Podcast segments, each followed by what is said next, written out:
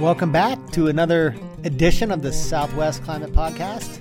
Mikey, Zachy, bi-monthly podcast. go, Take it again. don't ever call me that again. yeah, that's right. We skipped October. Yeah, what the that- heck happened in October? Uh, Not was- with the climate. We'll talk about that. No, no. But why didn't we do October? I think we're trying to be spooky for Halloween. I think life just got busy. Yeah, I think we were. I think all three of us were out of town for much of uh, much of October. You went to Italy. Yep. Uh, ben went to Louisiana, and I went to Globe. Saw my saw my people. You did. That's Yeah, right. How was the coffee? Well, the coffee's better here, to be honest with you. Europe, like they're still on this espresso thing, and I think they miss miss. it. Still isn't a- on this espresso. this isn't a coffee podcast, although Oh, it should be. That could be our spin-off. I probably have more expertise in coffee than I do about climate. I feel like I have a better handle of coffee as well. All right. Well, yeah, it's been uh, you know the last time we were here. It was still Yapping. the monsoon It season. was still the monsoon season. Yeah, you were flying high. Monsoon was still rolling along. You know, there's a lot that's happened in, in a lot meantime. happened. You weren't even here for most of it, were you? October was amazing. We'll get into October. Yeah. Let me just go over the outline for those who who For me as who well. are deciding if they want to Yeah, stick with us. this is a good time to opt out. If uh, We'll spend just very briefly revisiting the ranks of the monsoon I'm going to give you 30 seconds, maybe a you're minute. going to wrap it up. Okay. Uh, Give me a just to put the the monsoon in its proper resting place, and then we'll move on. Talk about what happened in October. Mm-hmm. October was very eventful in many ways, more eventful than parts of the monsoon. Yep. Bring you up to speed in November, and then look forward with El Nino, and we'll we'll, we'll deconstruct a little bit of of some of the science that's out there on on El Nino. Try to have a more nuanced conversation about about Enso. What do you think? Okay, fine. Whatever. Really? Do you have something else in the Back, no, just going back to Enso again. I just bring that up this time of year. So the monsoon, let's just revisit this. Like I said, uh, we'll start at a city level. Tucson, out of 71 years, came in at 20th. 20th out of 71. 28 out of 72 in, in Phoenix. Flag, 14 out of 69.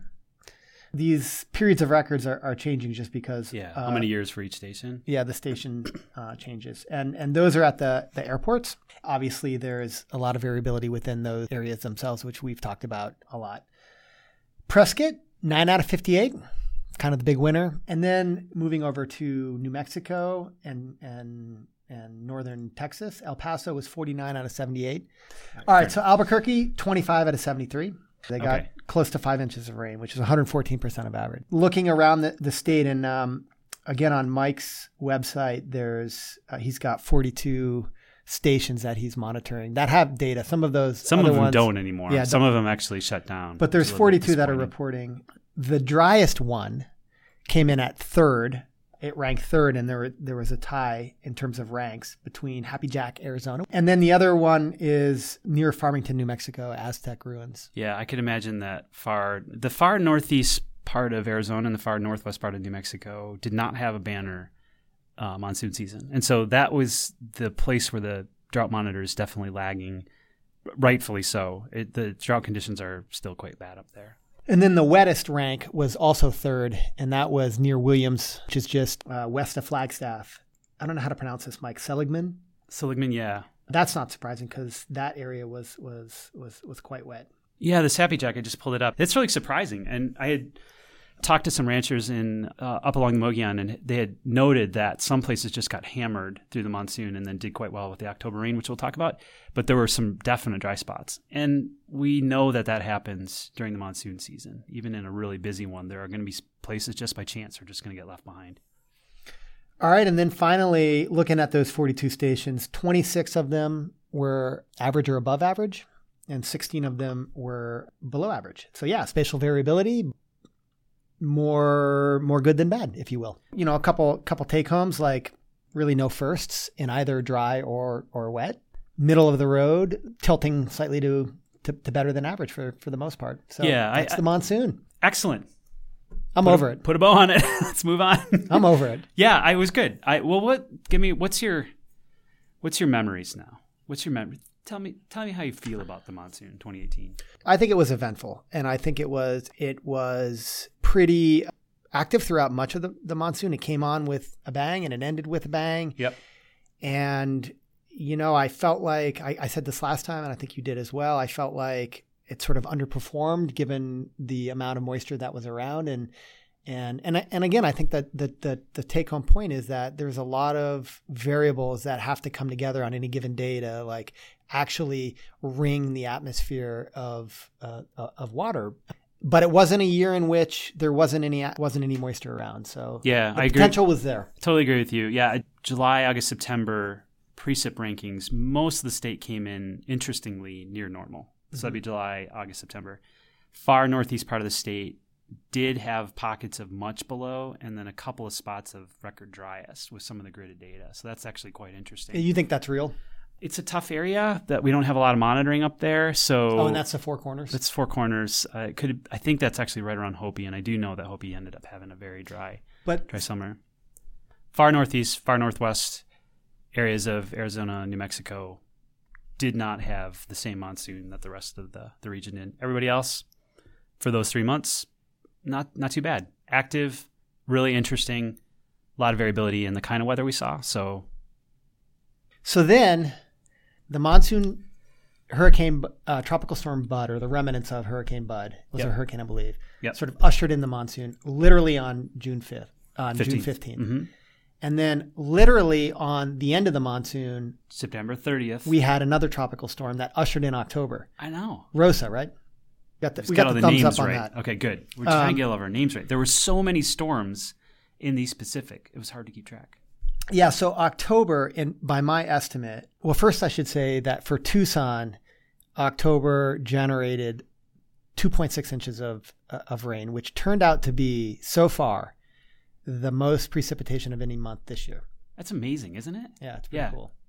And if we think back, the almost 20 years I've been here, I it's I'm sure it was the wettest October I've seen since I've moved here. And Octobers in general are not necessarily wet months but they can be the wettest months of the year when they are wet. So it's a very interesting month because of the uh, impact of tropical storms. So I just so happen to have that data. So the wettest month, the wettest October in Arizona, averaged over Arizona, looks like it was 72, mm-hmm. followed by 2000. And then it looks like, oh, I don't know, something before 1900, which I'm not sure I, I believe. I don't know. Should I not believe that? I, I don't know. It's your problem. It's not my problem. I have, no um, but you know, yeah. So this year was somewhere between the third and the fourth wettest October. So by my estimate, Mike, and maybe you can narrate this a little bit more, but there were four distinct events uh, in Arizona. We had one uh, in the early part of October, like around October 1 through 4 uh, the remnants of uh, Tropical Storm Rosa. Then, not too long later, October 6th, 7th, mainly in the northern part of Arizona, there was another event. And then around mid October, somewhere between the 13th and 18th, depending on where you are, there was another event. And then, you know, October 23rd, 24th, there was the, the, the final event. I want to just talk a little bit about the East Pacific hurricane season uh, tropical storm season, and and I'm, I'm, pulling up the the Southwest Climate Outlook. So uh, Ben McMahan wrote this up in the most recent uh, SWICO, and he noted that there were 23 named storms, including 10 major Category 4 above hurricanes this particular season. And it was also the most intense Pacific hurricane season on record. With the, so they have this accumulated cyclonic energy index of 317, and that broke the record of 295 set in 1992. Uh, so that um, that's a measure of not just the frequency of these hurricanes, exactly. but also their duration and intensity. So it's an integration of, right. which is a better measure of, yeah, sort yeah. of the, the, You could have, you know, you could have a bunch of storms that were marginal, and you could have a bunch of storms that were strong. So it would distinguish between um, those two elements. So it was a very, very busy East Pacific season, and I think that we knew going into the monsoon season that uh, that part of the East Pacific was primed. We were drifting towards El Nino, lots of above average uh, sea surface temperatures in the East Pacific. So the conditions were right to have that activity, and we really lucked out in having the um, recurvatures that we thought might end up happening. That's true. Wait, we lucked out by having some hurricanes recurve back into the Yeah, southwest. we really did. yeah, like we didn't see that coming. We knew that you know it's the conditions were right, and th- those things were going to fire off. Baja all- California might not think that. No, I don't think they do, and I think much of Mexico. I mean, these are these are very destructive storms, and I think we saw at the later part of the month where Hurricane Willa made landfall, and Sinaloa. I yeah, it wreaked some havoc down there, and then it it moved across Mexico and then flooded out Texas. So Texas ended up having quite a bit of rain. Of the 23, there were four that recurved back into the mainland. Yeah, Um, and, and they were all, as you'd expect, trans late transition season. Um, except for Bud. Bud was Bud, but it was early yeah. season. That's right. Yeah, and so- that was a that was an interesting sort of synoptic pattern that set up, right? It was Mm-hmm. some sort of it was kind of like a transition season. yeah, it was transition in, transition out. You know, is when we picked up these these uh, storms. So you had like a, a trough moving down, Yep. and, and basically um, that helped as the the as Bud sort of wafted north, it got entrained in that eastward moving air and, and recurved back in. Yeah, and if you think about just the real basic mid to upper level circulation patterns from the spring to summer to fall, is there is typically kind of an upper level.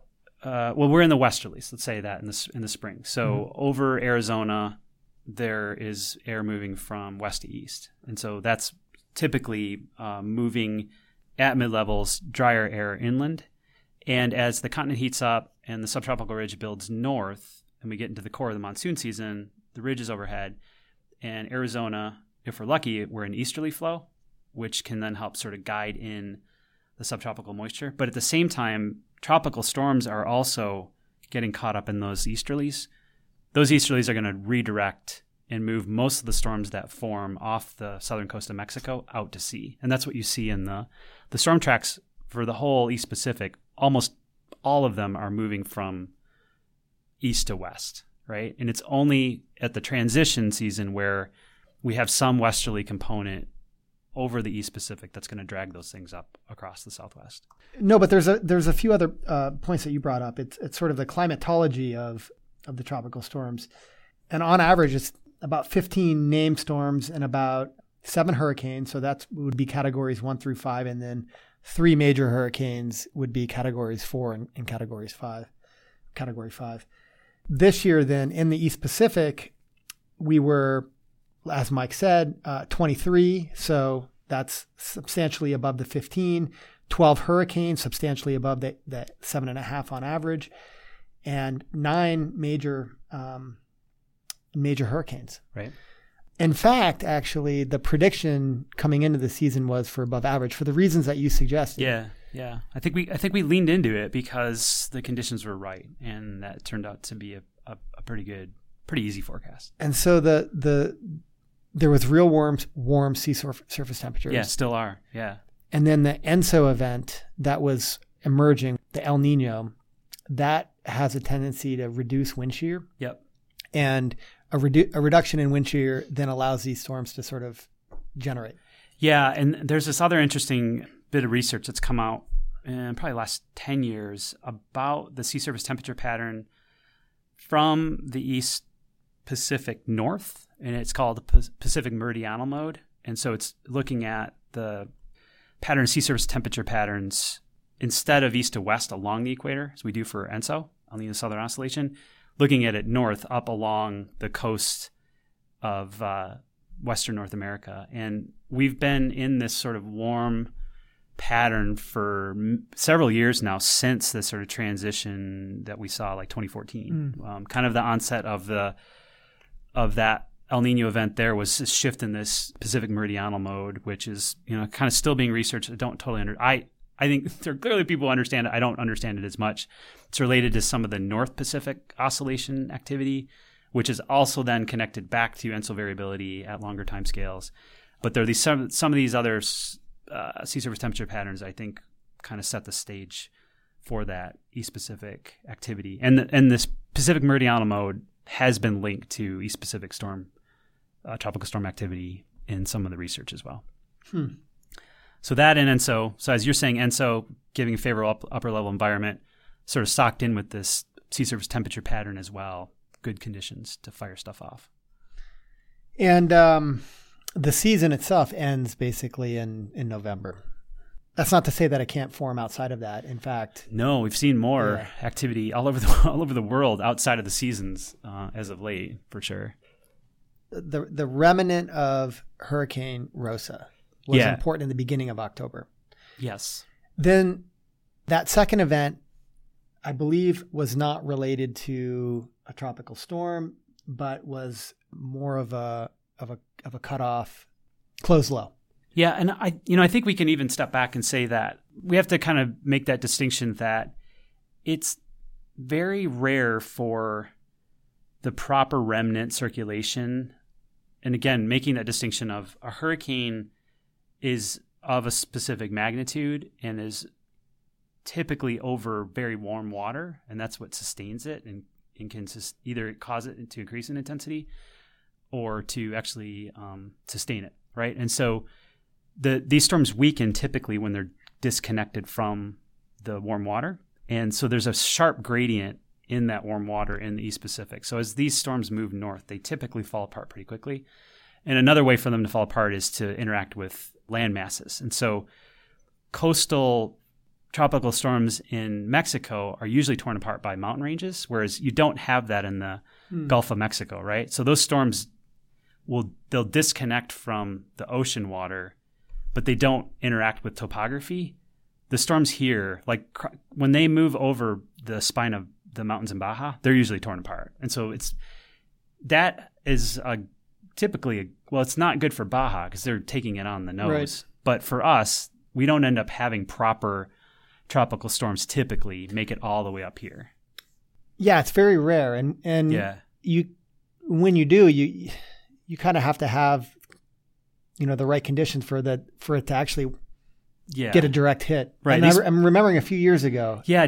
It was um, Odile. It was Odile, wasn't it? Yeah, Yeah. where we were watching the remnant, but it was and it was like weakening, and it had actually had decoupled, meaning that the surface circulation and the upper level circulation had decoupled, and these storms are they're stacked, you know, so the lower circulation, the upper circulation are synced, and they feed each other, and as soon as they're disconnected, they're separate weather features at that point, and they they can't sustain each other. So I think even with Odile, we had a surface remnant, and that's what we call it remnant because it's a remnant of the initial storm, right?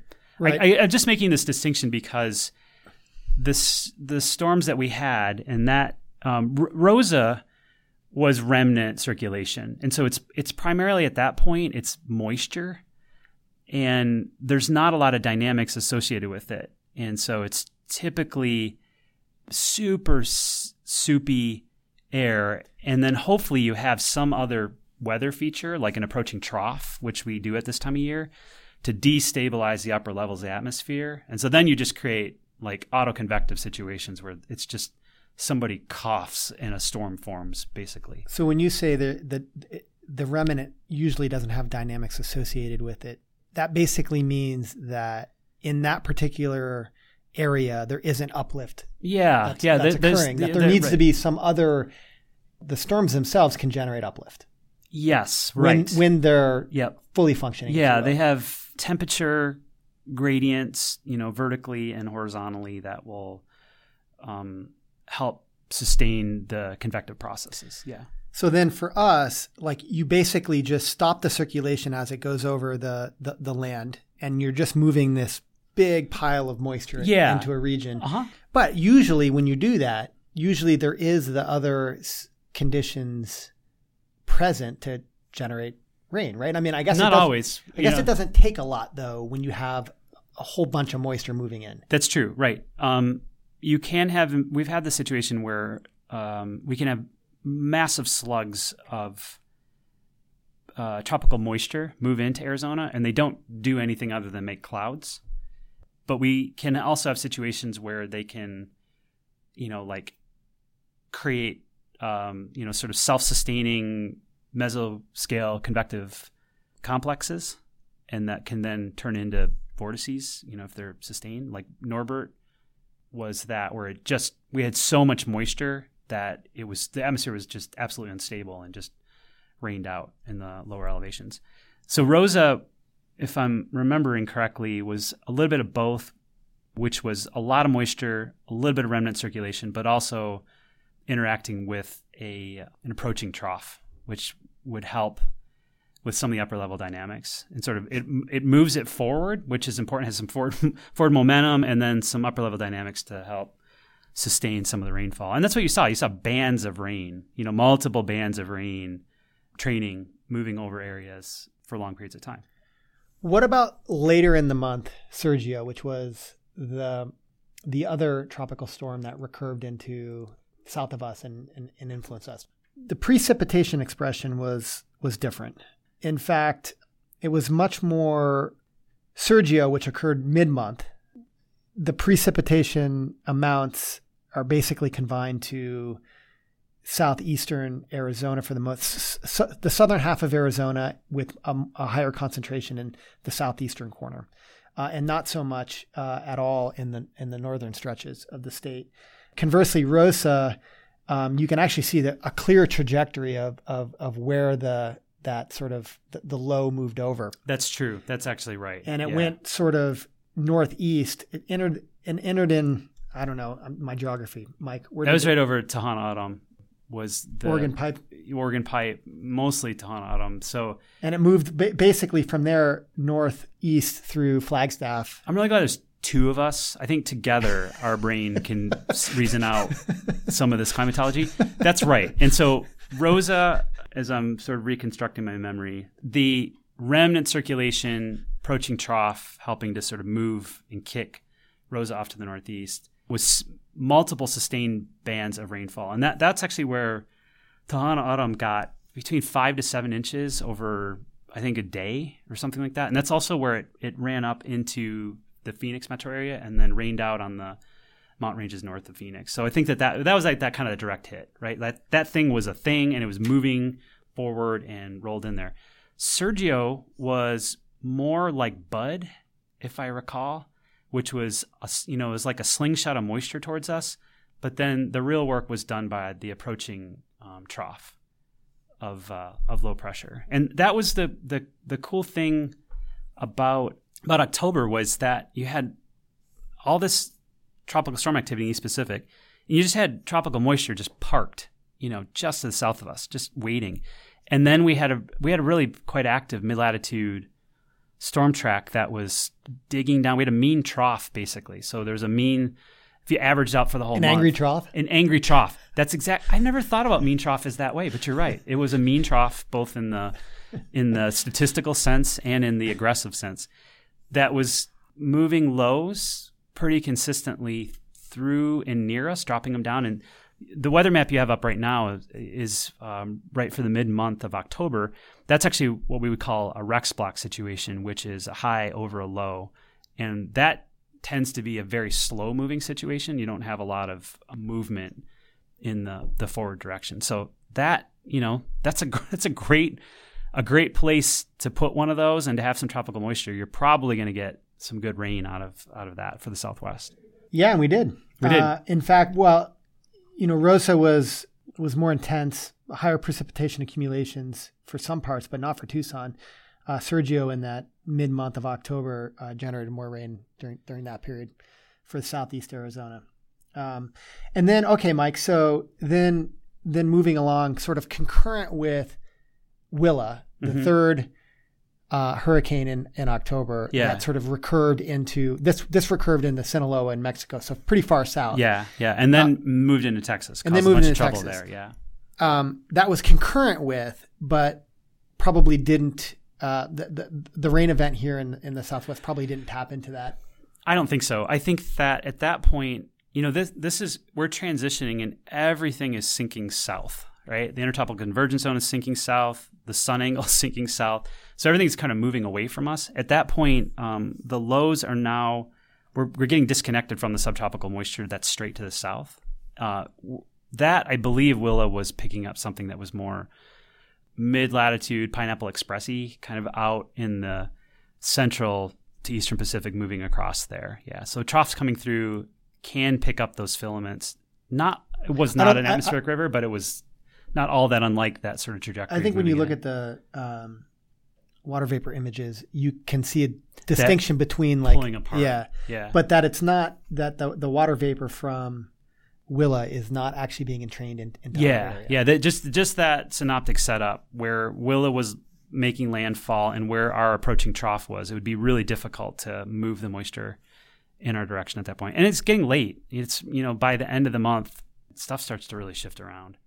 By all accounts, October for for nearly all of Arizona was a pretty active month. We there was a lot of rain, greater than four and a half inches in many parts of the southern half of Arizona. Yeah, the the picture across the state was record wettest for southwest Arizona. So kind of what we talked about, ton autumn, far western Pima County, parts of Yuma, parts of southern Maricopa County. Record October. Record October wettest. That's substantial. Yeah, and it's interesting when we were kind of piecing this together, as you mentioned earlier. 1972 Mhm. was the record wettest, and I even remembered that I wrote this up in a paper talking about uh, October of 1972.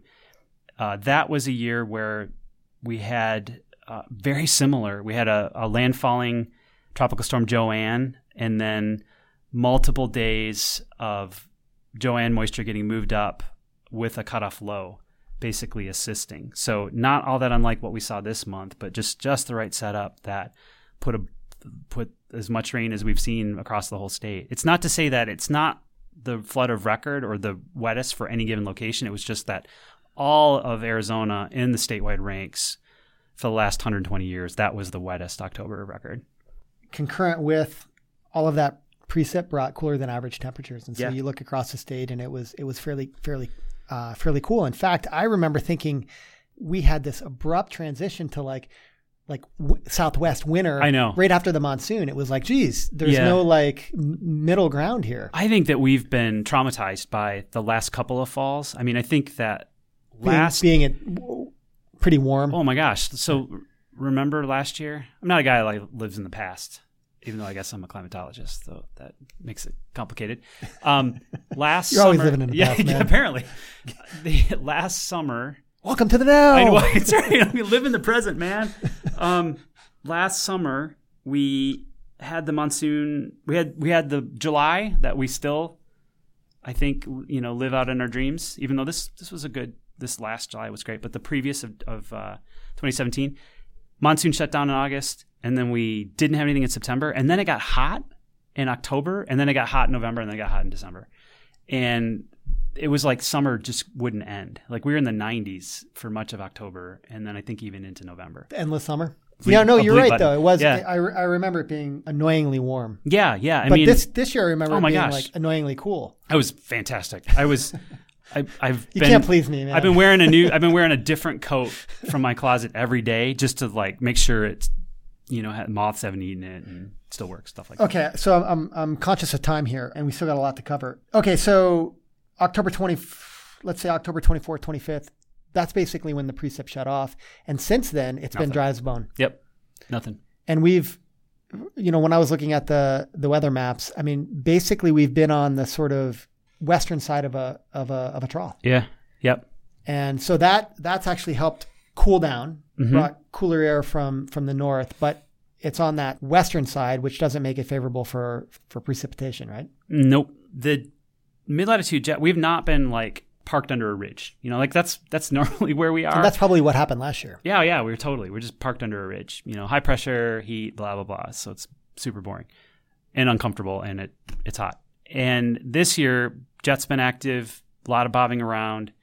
A lot of the lows moving in, the troughs moving in, were kind of coastal landfalling troughs. And then just since late October into the last couple weeks, as you as you noted, we've had sort of a strong ridge over the East Pacific, and then we've been on the, as you said, the west side of the trough.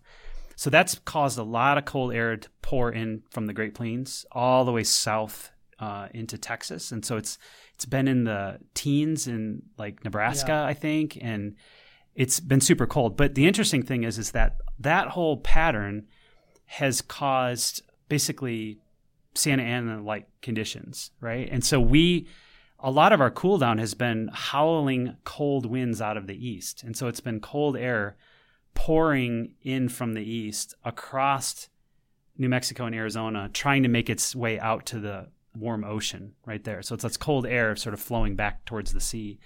So it's been cool, but also very dry and very windy. So I want to come back to that uh, because I think that's important, particularly in the context of what's going on in California with Mm-hmm. the fire season. Yeah. But before before touching on that topic, what what causes the jet? Why are we having such a um, a meandering jet stream this year, whereas last year it wasn't as much? I don't know, man. I, it's like a ten million dollar question, and, and this is where you, we have to, you know, if we knew, then we would have predictive capacity at, you know, some of these times. Like if there was a single causal mechanism, we could say that thing is there. So then for the next several weeks, we will expect this thing, right? It's kind of all upstream stuff, right? And Oh, like, totally and, and then you're just circulating Yeah. the glow. You're, it's like, Yeah. wh- where does it end? Yeah, so You're we just can- chasing your tail. you know, we can go through all of the culprits. You know, it's going to be change in mean state across the Pacific, which would be sort of ENSO moves, which will over time influence weather patterns, but aren't, you know, the weather's still going to be the weather.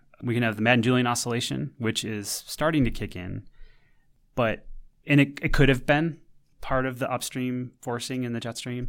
There's the whole uh, Siberian snow cover thing, which is an Octoberish thing, which we start to see if that's going to then play downstream. I don't think that's on the probably on the weather timescale. It can be on the weather timescale. The Arctic oscillation, sea ice extent at the north. Um, what other fun things do we have out there? I was kind of paging back through, and you can see like some of the indices, like Pacific North America pattern. It's just a pattern. It's just like a way of describing right. It doesn't talk about doesn't- the causal. It's not predictive. No. Yeah. Uh, yeah, and it does. It's not causal. So it was in a pattern for one half of the month, and then it flipped the second half. So it doesn't really say much. It isn't related to ENSO, but probably not this time of year, and ENSO hasn't really kicked in, which we'll talk about. So I don't. I don't really know. Yeah. I mean, and there's going to be the sort of weather time scale adjustments to the system as we're moving from fall into winter. It's interesting though because I mean that, that that pattern itself has a lot of influence on what the rain and, and Oh, totally, yeah. this particular Yeah, this season. is this is why, as we'll talk about. I mean, like why the correlations between ENSO phase and total winter precip is 0.5. There's a lot of room for other for other things to get in the way there. There's some information in there, and it gives you a lean, but it it's not the perfect determinant of a location's weather for an entire season. Yeah, it's kind of interesting. I mean, like it, it is this fluid dynamics problem, which is why the why you have these these jets and Yeah, loop and and, it's- and it's weather forecasting. Weather forecasting is hard. it's really hard. And the, the more you ask of it, you know, for very specific locations, for very specific variables at longer timescales, is where it, you know you're really, really pushing it. Which we do, man. We push it. well, that We're mostly wrong. That's also, I think, why. Um, okay, so uh, I think you had a nice segue. Okay, well, you, you you mentioned before about the Santa Ana winds, and I think it's I think it's worth talking just very briefly about their role in California fires, which for the second year in a row, and and this year is particularly tragic. Yeah. I mean, some of the news that are coming that's coming out from the Camp Fire, um, which to date has burned nearly 152,000 acres, but that's, I mean, that is an understatement of, uh, of, of of what it actually means. 15,000 structures, 70 reported deaths so far, Yeah. and hopefully that that number doesn't doesn't climb. But this is, by all accounts, the most destructive fire in the history of the U.S. I would think. I mean, I haven't looked that up, but I, I, I look back on some fires in, in Arizona and and the Yarnell fire a few years ago, where you know 19 of the the firefighter firefighters lost their lives. At that time, it had been the most in terms of human lives. It had been the uh, not since 1991 had there been more deaths. By whatever measure, it doesn't even matter in t- terms of putting it into some sort of historical context. By any any measure, the fires in Northern California and actually around Los Angeles have been particularly devastating. Is the Chicago fire of 1871 um, killed 300 people? Yeah, that's important as well because that's an urban fire. It was, and this was an urban fire too. It was an urban fire, except um, it's at the urban wildland interface. Which Yeah. I- Chicago is In the 1870s, it was too. That's that's a good point. so it All started houses- in a barn, Yeah. you know. So it's I don't know. It's not that different. I, it, and I Fair think enough. that that's the the interesting thing about the fire here is that we haven't seen any contemporary things like in the 1800s. That was fairly common to have these large fires. It's not that common anymore, and that's why I think it's so absolutely striking to to have towns burned down. We we're used to seeing large fires across the west, but they're out in the middle of nowhere, and they burn down a cabin and we've got fire lines of Forest Service firefighters, but not they're not urban fires. right. This is moving house to house. house to house, and it was it was burning the houses more than it was burning the surrounding vegetation. The houses were carrying the fire, which is just Fifteen thousand structures. ugh, it's Fifteen just thousand homes. just nauseating. Um, Just uh, just flattened the entire town of Paradise. yeah, So so Okay, what, what so- were the conditions yeah, that maybe so led up to this? the Santa Ana winds um, they they originate when you have cool air masses that turn into these inland high pressures. So you can have cold air moving in. Um, it's usually continental air masses moving out of Canada, and they'll slide down into the Intermountain West. And so that cold air is um, heavy, and the the ocean water is much warmer, right? So you have this pressure differential that's set up by having warm, moist air out over the Pacific Ocean, which is of lower pressure, and you have higher pressure inland. And so it's basically like water, you know, Basically behind a squeezing dam. a tube. Yeah. Yeah, it's it's water behind a dam, and the mountain ranges they're not contiguous. They can't dam. You can actually have situations where you can dam cold air behind um, air masses, and it's permeable in these passes. So this high pressure, this cold air is going to actually move through passes to move towards lower elevations and to move out to the sea, and it's going to accelerate when it moves through these passes. Right, and it's also rolling downhill. It is, and it's and it's at the same time it's compressing and it's warming and it's drying out. So as you have that uh, compression of moving to higher atmospheric pressures at lower elevations, you're going to dry out the air, you're going to warm it up, and the speed of it. Uh, Yeah, and you're creating increase. that wind. It's 50, 60 miles an hour. Yeah, and so this has been the real issue in California is that a lot of these fires end up being started by down power lines, and so Pacific Gas and Electric has had uh, issues over the last couple of years where they've started fires in the past couple of years that have led to enormous destruction across California. So they've been de-energizing lines, and so they now have to get into this situation where they have to anticipate these Santa Ana wind events and then power down the lines. And so I think this was a situation where there's some discussion that they didn't heed the forecasts well enough and they didn't have a good enough idea where their power lines were susceptible to these wind events They can do it. So it's like this constant learning. So the other aspects of this fire is that California's had some amazing reversals in precip over the last 10 years. And so they've had long term drought conditions, uh, warming temperatures, killing off trees, wet conditions growing up vegetation. So, you know, that those conditions where you're in a high biomass Mediterranean climate that is prone to fire, also background warming, background drought conditions, and this entangled wildland urban interface is just it's a bad scene and it's it's a huge risk. California typically has its peak in fire season at the end of, of, of, the summer. They don't get any rain then, and then and then in November, rain starts to fall and it moistens the landscape and it sort of tamps back that that that risk. Well, it's been warmer than average, and also the the the rains. I believe in in October, you know, California on average gets about three inches of rain. They saw a tenth of an inch, so Yeah. it's been really dry in October. Yeah. And then, you know, in November they get close to seven inches on average, and there hadn't been any rain in November up until It's this the fire. timing, yeah. It's just a knife edge of the timing. So, so when I was thinking about this, so like, what does it take to have a fire? Well, you have to have some fuel, and it has to be flammable, right? Yeah. But then, what does it take to generate a large fire? Well, you have to have these amplifiers, right? Like the wind being one of them. Yeah. The maybe the duration and intensity of of, of dry conditions prior to that is an amplifier. Maybe some unhealthy forest that could be thinned out or that hasn't been managed to, to the degree that maybe it could be. And then you know may, maybe even like slow response or insufficient response to deal with like the initial you know fire w- when it happens. You know I, I read a couple of articles where in in in paradise the escape routes were just in they, they weren't big enough to traffic a number of people out in in in time. And so there, there was a couple routes to get out and there was traffic. And, and so there's all of that those all of those variables sort of come together in in these kinds of perfect storms. It's um, a convergence of uh, just a lot of yeah a, a, a lot of those aspects that how do we think about these situations in the future right i mean where where can we do better risk assessment of communities and this is something i think we maybe we should explore in a future podcast about arizona you know mm. about what you know can it something like that happen here? It's a very different ecosystem, very different wildland urban interfaces, different seasonality. But you know, th- these are. But I why? Think, I, I think why couldn't it happen? Well, I.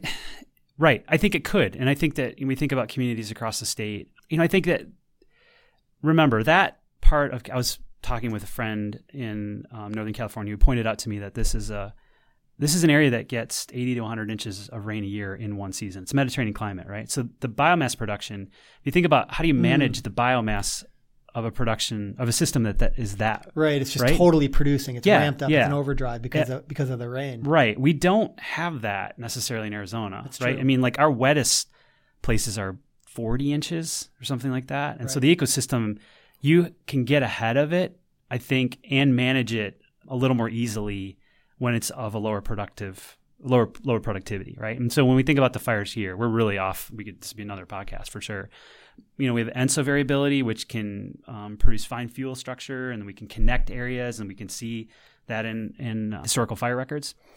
But we do have problems with wildland urban interfaces across Arizona. We do have communities at risk. We have programs like FireWise, which I think are super useful that we probably need to lean on a little bit harder and we need to learn from some of these events. But California has its own unique set of risks because, and I really think this is a distinguishing characteristic between the Southwest and California. One season of precip, a very long fire season that's been getting longer. It's getting warmer. That climate change aspect is absolutely in that that system, and just that tangle of, right. of things. And I think the things that you pointed out there too, and you know that those populations are a lot of retirees who right. had special Vulnerable needs. populations. Yeah. You know, like at a community that's not, you know, absolutely wealthy, the capacity to think through that worst case scenario, which is a or to do anything about it. Yeah, I mean, to really get ahead of that and then have a the situation for this is, um, you know, very few communities I think are going to have that. Well, it, it, it definitely calls the need for increased uh, preparation. Yeah, across all absolutely, across and I think fronts. it's everything that you yeah. said. You know, it's everything from weather forecasting and using climate information to you know the utilities trying to think. I mean, utilities now are are right. I think the there's a being sued. Yeah, yeah. So, so, they they've got a big big thing to to worry about there. To the risk management side of it, to the fuels treatment, to I mean, there's just so much to the the disaster preparedness. Well, I mean, it's still going on. You know, the fire's still burning. There's the the fatality we don't know yet and so i think that you know at this point we're just you know I, thoughts with everybody out there and you know we can be you know sort of more pundit about it later right yeah okay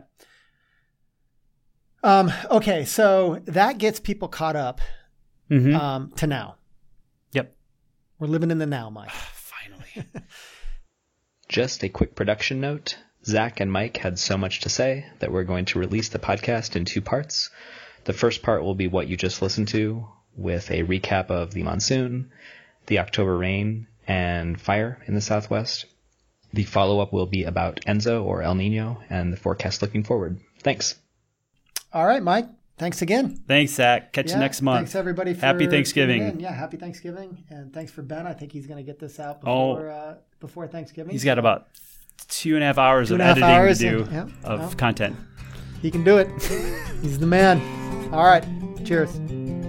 The Southwest Climate Podcast is a production of CLIMAS, which is part of NOAA's Regional Integrated Science and Assessment Program and is housed at the University of Arizona Institute of the Environment. Mike Crimmins is a principal investigator with CLIMAS, a professor of soil, water, and environmental science in the College of Agriculture and Life Sciences, and climate extension specialist with the University of Arizona Cooperative Extension. Zach Guido is a research scientist with the Institute of the Environment and UA program manager of the International Research and Applications Program. The podcast is edited and produced by Ben McMahan, research, outreach, and assessment specialist with CLIMAS. Were you listening? What, what were you saying? no, of course I was listening.